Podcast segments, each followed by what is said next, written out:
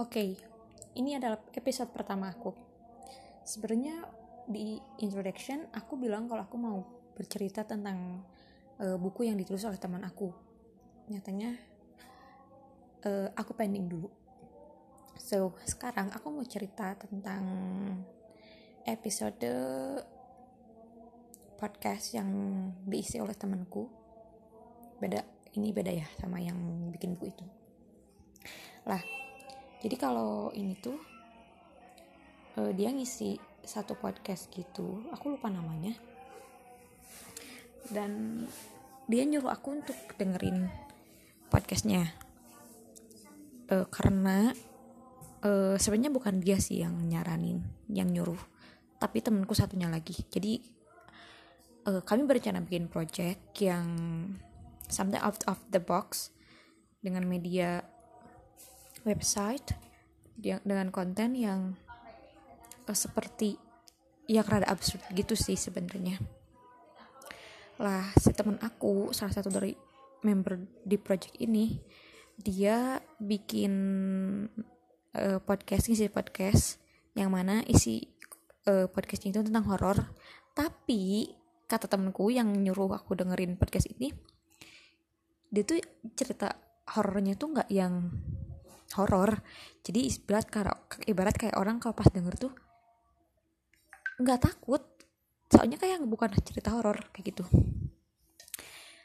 Lah karena aku udah tahu kalau itu kontennya tentang horor meskipun diceritain kalau temen aku ini bawainnya nggak sehoror itu aku langsung aku aku nggak bisa aku nggak bisa dengerin cerita horor aku gitu. Why? Karena gini aku tuh penakut ya pada ketebakan. Dulu uh, masih pas masih kecil itu lagi rame tuh filmnya Susana serialnya Susana.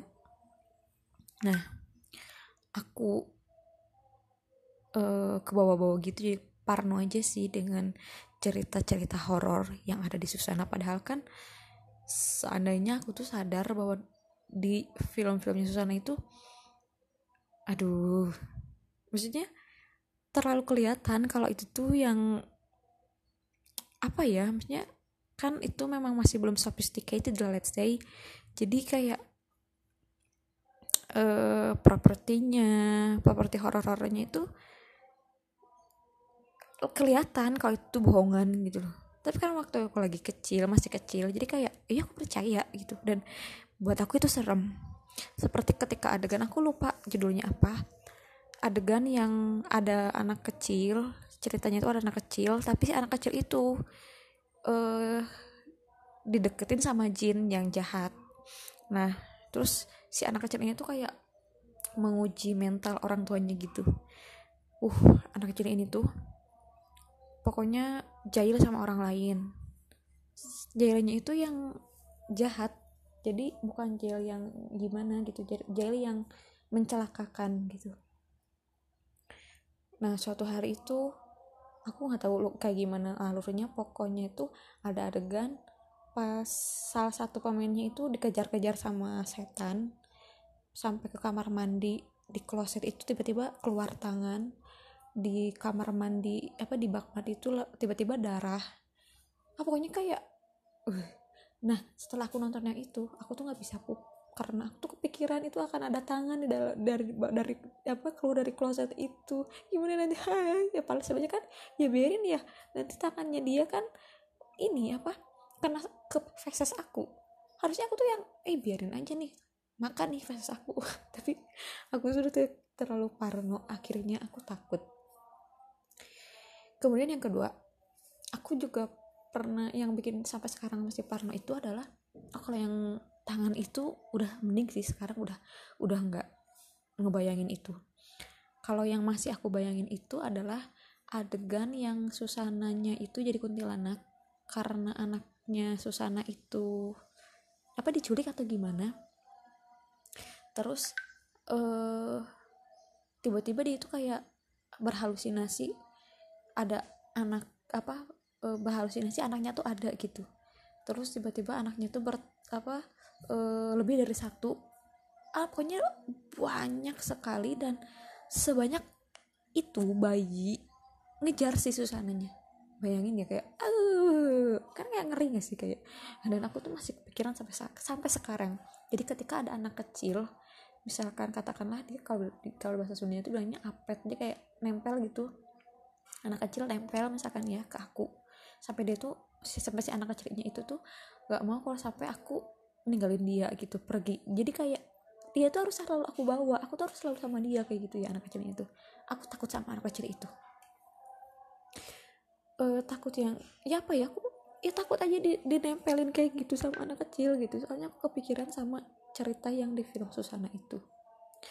Dan parahnya ketika aku ngerasa ada temen aku yang dia tuh ngikutin aku kayak dia itu baik cewek maupun cowok. Misalkan ketika apa namanya kayak dia tuh uh, tergantung aku gitu loh. Ya apa ya kayak misalkan di satu di satu tempat nih di mana dia dia cuma kalah sama aku dan dia nggak bisa uh, ngapa-ngapain kalau nggak sama aku karena dia malu atau belum uh, adaptasi kayak gitu. Gitu aku takut lalu ilfil. Ilfil dengan kondisi dengan kondisi seperti itu dan ilfil dengan orangnya. Ini parah dan ini lagi terjadi sama aku. I don't know how to solve this. Ya jadinya curhat ya padahal tadinya aku mau cerita tentang horror. And back to the horror. Uh, so far sampai sekarang tuh aku masih takut. Jadi kayak ketika uh, teman-teman cerita di kantor atau di kos atau di sekarang di pondok cerita tentang horror-horror itu it's better for me to know nothing about that gitu ya. Aku mending nggak dengerin cerita-ceritanya. Aku mending gak usah nimbrung dengan obrolan mereka. Aku pernah waktu di asrama aku melakukan itu. Aku nggak mau aku aku nggak mau tahu apa pun itu tentang horor-horornya gitu kan. Dan aku fine aja di sana kan lah setelah mau akhir-akhir nih kita mau keluar aku pengen tahu kan gitu penasaran diceritain banyak uh untungnya aku baru tahu that's about my story Thank you and see you in the next story. Bye.